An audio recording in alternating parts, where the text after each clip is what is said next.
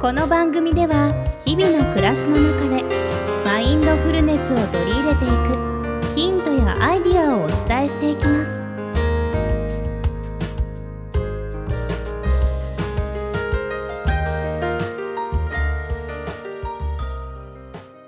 皆様こんにちは、リサです。マインドフルでいい感じ、本日もよろしくお願いいたします。よろしくお願いいたします。えーさて今回はリラックスについてお話をお伺いしていきたいと思います。はい。えーとっても今回はシンプルなテーマですね。はい。前回、えー一緒に学んだトムさんをお呼びしてお話ししたことで、はい、その頃のことをちょっと思い出したりしていたんですけれどもう、ん、はいはい、はい自分にとってマインドフルネスを学ぶようになって、大切な言葉として実感したのが、えーリラックスという言葉だったんですね。うんはい。で漠然とした質問ですけれども、はい。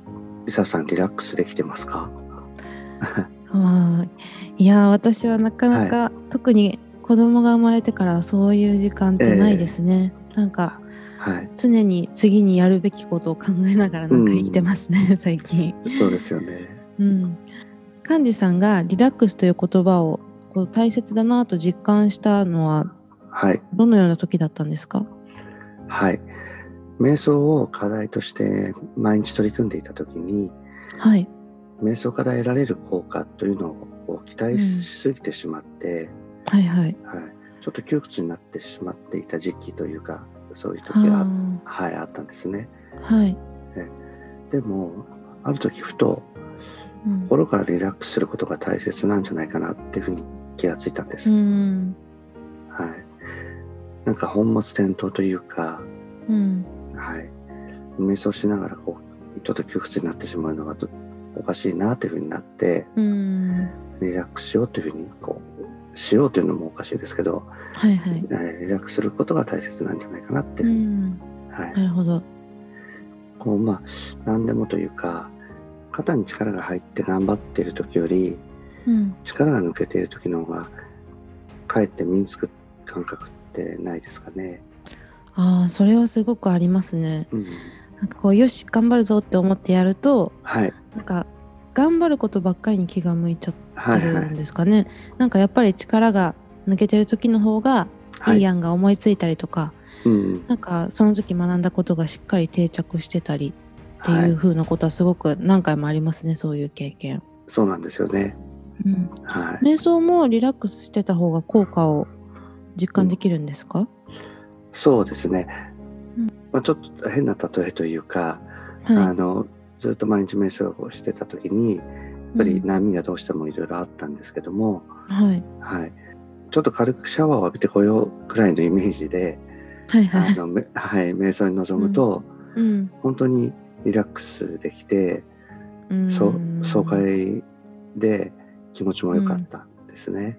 ああなるほどそのはい感覚はちょっとわかる気がしますね、はい、そんな風に考えるとうんこう瞑想のハードルというか少し下がるような気がうしんませんかね。そうですね、うん、はい、でもこう忙しい時にはリい、ラックスしようと思ってもなかなか簡単には気持ちが切り替えられないかなと思うんですけどはい。何かコツとかってありますかとにかくちょっと繰り返しになっちゃうんですけど、はいこ、う何何かをやろうっていうよりかは、うんあの、まあ、軽い気持ちでやるっていうところで、うん、はい。で、ちょっと逆説的というか、こう、はい何か効果を期待しないで、ううーんんあの、やってみるっていうぐらいの感じが、ああな僕るにほどなはい、は良かったかなと思いますね。うーんなるほどはい。最近はなかなか私もこうええリラックスっていうのはできてないですけど、えまあ、なんかそんな感覚で改めていろいろなことと向き合っていきたいなと思います。えそうですね。はいはい。皆さんもぜひこう頑張りすぎてなんだか空回りしてるなと感じた時は一旦リラックスしてみてください。そうですね。ぜひ。ははい。い、それではここからは今回のおすすめをお聞きしていきましょう。はい今回は何でしょうか。はい、えー今回は音楽をご紹介したいと思います。おうはいリラックスつながりで、はい。癒される音楽をご紹介したいなと思ってます。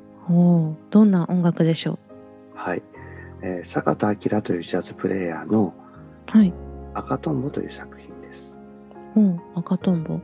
この中に入っているはい「え。ーイエジ」というあの曲があの特うにん。情緒たっぷりで最高に癒されるので、おすすめですね。ああ、赤とんぼという名前のアルバムそうですねアルバム、ああ、なるほど、なるほど。はい、うんうん。これはリラックスとはどのように関係してるんですかはいあのまあ、単純にすごく癒される曲で,、はい。でこの坂田明という方はアルトサックスを演奏してるんですね。おーはいでそのサックスの音で、はい。まあ、奏でられるメロディーがあのうんちょっと懐かしかったりうーん。もともとドボルザークルの「新世界のはい。」はい、一つの楽章がベースになってる曲なんです、ね。へえ。はい、でまあオーケストラとか有名ですよね。はい。はい、オーケストラで聴く感じとは全然雰囲気がまた変わって変わって、うーん。あのまあ、個人的にははい。世界で最も優しい曲の一つだと思ってるんですね。へえ。はいそれはぜひ聞いてみたいですね。はい、うん後でリンクも貼っておきますんでもはしいよかったらちょっと聞いてみてください。うん、そうですね。私も聞いてみたいと思います。 はい、はい、ぜひ皆さんもリンクの方をクリックしてみてください。はい、ということで本日は坂田明さんの赤とんぼをご紹介いたしました。はい、それではマインドフルでいい感じをお送りいたしました。ありがとうございました。ありがとうございました。